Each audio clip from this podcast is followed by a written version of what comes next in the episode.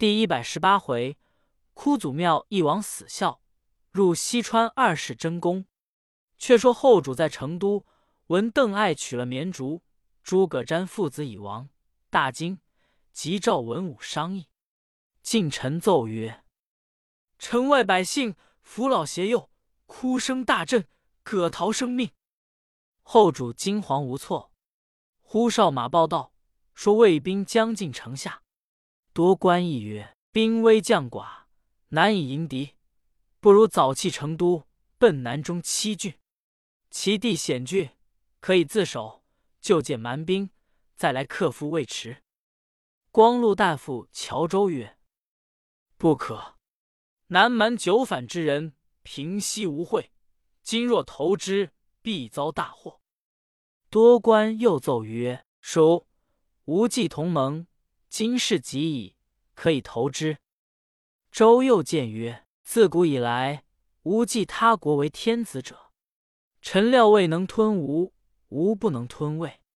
若称臣于吴，是亦如也；若吴被魏所吞，陛下再称臣于魏，是两番之如矣。不如不投吴而降魏，魏必列土以封陛下。”则上能自守宗庙，下可以保安黎民。愿陛下思之。后主未决，退入宫中。次日，众议纷然。乔州见事急，复上书正之。后主从乔州之言，正欲出降，忽屏风后转出一人，厉声而骂周曰：“偷生腐儒，岂可妄议社稷大事？”自古安有降天子哉？后主视之，乃第五子北帝王刘晨也。后主生七子：长子刘玄，次子刘尧，三子刘琮，四子刘赞，五子即北帝王刘晨，六子刘询，七子刘渠。七子中为臣自幼聪明，英敏过人，于皆如善。后主谓臣曰。今大臣皆义当降，汝独仗血气之勇，欲令满城流血耶？臣曰：西先帝在日，乔州未尝于玉国政，今妄议大事，折起乱言，甚非礼也。臣窃料成都之兵尚有数万，将为全师，皆在剑阁。若知魏兵犯阙，必来救应，内外攻击，可获大功。岂可听腐儒之言，轻废先帝之基业乎？后主斥之曰：“汝小儿岂识天时？”臣叩头哭曰：“若是穷力急，或败将急，便当父子君臣背城一战，同死社稷，以见先帝可也。奈何降乎？”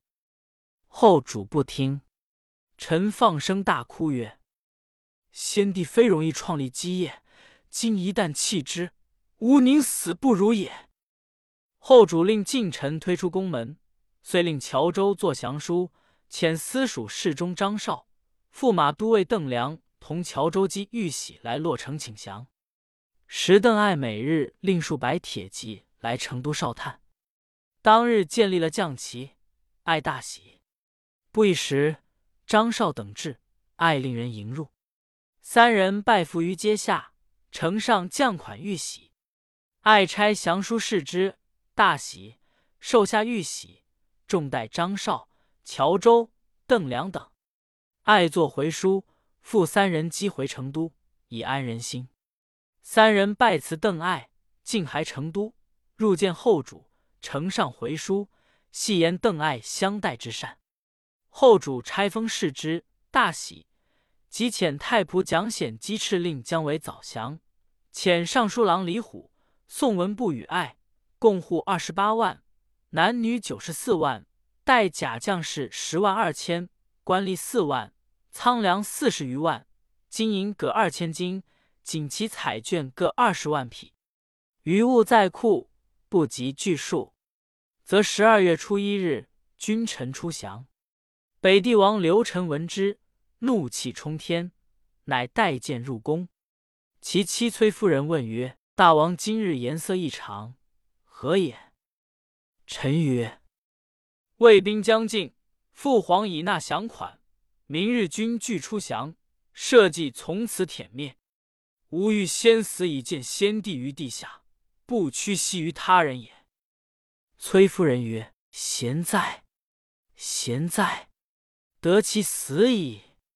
妾请先死，王死未迟。”臣曰：“汝何死也？”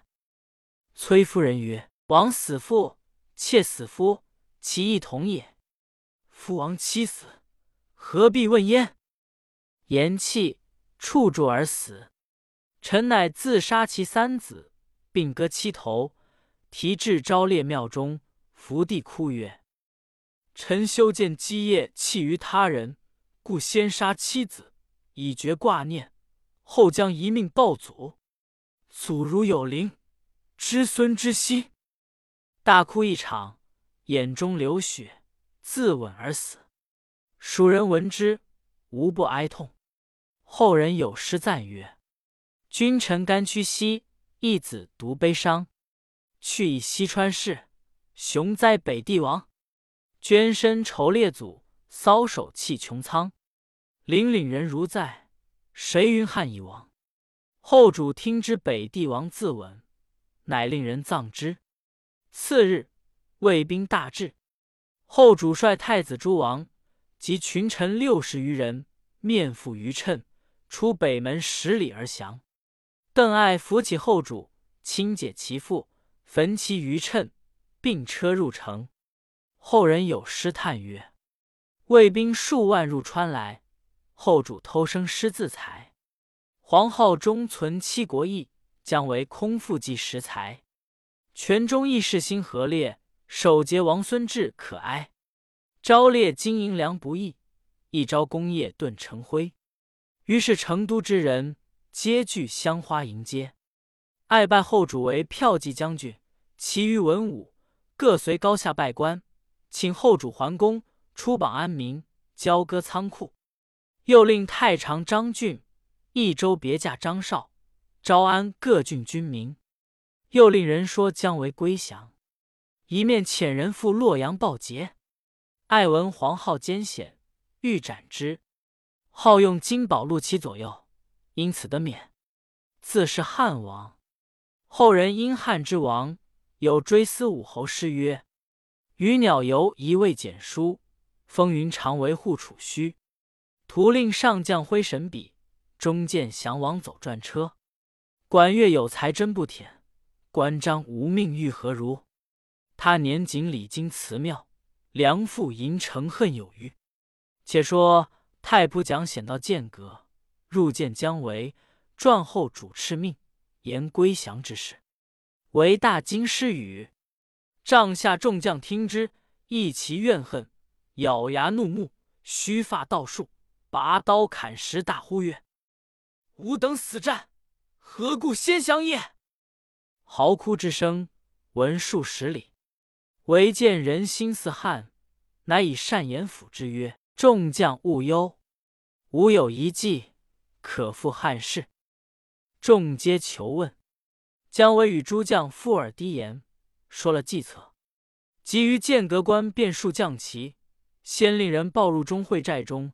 说姜维引张翼、廖化、董厥等来降，会大喜，令人迎接为入帐。会曰：“伯约来何迟也？”为正色流涕曰：“国家全军在吾，今日至此，犹为速也。”会甚其之，下作相拜，代为上宾。为说会曰：“闻将军自淮南以来。”算无一策，司马氏之胜，皆将军之力，唯故甘心俯首。如邓氏载，当与决一死战，安肯降之乎？会遂舌剑为誓，与为结为兄弟，情爱甚密，仍令赵就领兵。为暗喜，遂令蒋显回成都去了。却说邓艾封师转为益州刺史，千红、王琦等各领州郡。又于绵竹筑台以张战功，大会蜀中诸官饮宴，爱酒至半酣，乃指众官曰：“汝等幸遇我，故有今日耳。若遇他将，必皆殄灭矣。”多官起身拜谢。忽讲显至，说姜维自降中镇西了。爱因此痛恨钟会，遂修书令人击赴洛阳，至晋公司马昭。昭得书视之，书曰：“臣爱切卫兵有先生而后使者，今因平蜀之事已成无，此席卷之时也。然大举之后，将士疲劳，不可便用，宜刘陇右兵二万，蜀兵二万，主言新野，并造舟船，预备顺流之计，然后发使，告以利害，无可不争而定也。今宜后代刘禅。”以至孙休，若便宋禅来京，无人必疑，则于相化之心不劝。且全留之于蜀，须来年冬月抵京。今即可封上为扶风王，悉以资财，攻其左右，爵其子为公侯，以显归命之宠，则无人畏威怀德，望风而从矣。司马昭览毕，深疑邓艾有自专之心。乃先发手书与魏冠，随后降封艾诏曰：“征西将军邓艾要威奋武，深入敌境，使建号之主既景归降，兵不逾时，战不终日，云彻席卷，荡定巴蜀，虽白起破强楚，韩信克晋赵，不足比勋也。其以艾为太尉，增邑二万户，封二子为亭侯，各十亿千户。”邓艾受诏毕，监军魏冠取出司马昭手书与艾。书中说邓艾所言之事，须后奏报，不可折行。艾曰：“将在外，君命有所不受，吾既奉诏专征，如何阻当？”遂又作书，今来使击赴洛阳。时朝中皆言邓艾必有反意，司马昭欲加一计。忽使命回，呈上邓艾之书，招差封视之。书曰：“爱贤命西征，元恶济福，当权宜行事，以安出父。若待国命，则往复道途，延引日月。春秋之意，大夫出疆，有可以安社稷，立国家，专之可也。今无卫兵，事于蜀连。”不可居长以失事机。兵法进不求名，退不避罪。爱虽无古人之节，终不自贤以损于国也。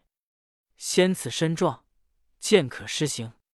司马昭看毕大惊，忙与贾充计议曰：“邓艾恃功而骄，任意行事，反行路矣。如之奈何？”贾充曰：“主公何？”不封钟会以治之。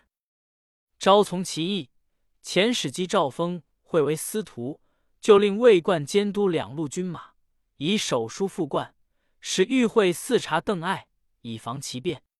会皆读诏书。诏曰：“镇西将军中会所向无敌，前无强梁，节制众城，网罗尽义，蜀之豪帅，面负归命，谋无一策，举无废功。”其以会为司徒，晋封县侯，增邑万户，封子二人亭侯，邑各千户。钟会既受封，即请姜维计议曰：“邓艾公在吴之上，又封太尉之职。今司马公疑爱有反制，故令魏冠为监军，召吴治之。”伯曰：“有何高见？”维曰：“余闻邓艾出身微贱，又为农家养独。”今侥幸自阴平斜进，攀木悬崖，成此大功，非出良谋，实赖国家鸿福耳。若非将军与为相居于剑阁，爱安能成此功业？今欲封蜀主为扶风王，乃大解蜀人之心，其反情不言可见矣。进公宜之是也。会深喜其言，唯又曰：“请退左右。”唯有一事密告，会令左右进退。为袖中取一图玉会，曰：“昔日武侯出草庐时，以此图献先帝。且曰：‘益州之地，沃野千里，民因国富，可为霸业。先帝因此遂创成都。今邓艾至此，安得不狂？会大喜，只问山川形势，唯一一言之。会又问曰：“当以何策除爱？”唯曰：“成进宫一计之计，当即上表，言爱反状，进宫必令将军讨之，一举而可擒矣。”会一言，即遣人击表进赴洛阳，言邓艾专权自肆，结好蜀人，早晚必反矣。于是朝中文武皆惊。会又惊人于中途结了邓艾表文，按艾笔法改写傲慢之词，以实己之语。司马昭见了邓艾表彰，大怒，即遣人到钟会军前，令会收艾。又遣贾充引三万兵入斜谷。昭乃同魏主曹奂御驾亲征。西曹院少替谏曰：“钟会之兵多艾六倍，当今会收艾足矣，何必明公自行耶？”昭笑曰：“汝忘了旧日之言耶？汝曾道会后必反，吾今此行，非为爱，实为惠耳。”替笑曰：“某恐明公忘之，故以相问。”今既有此意，切宜密之，不可泄露。昭然其言，遂提大兵启程。使贾充一疑中会有变，密告司马昭。昭曰：“如前汝亦以汝耶？吾到长安，自有明白。”早有细作报之中会，说招已至长安，会慌请姜维商议收爱之策。正是。才看西蜀收降将，又见长安动大兵，不知姜维以何策破爱？且看下文分解。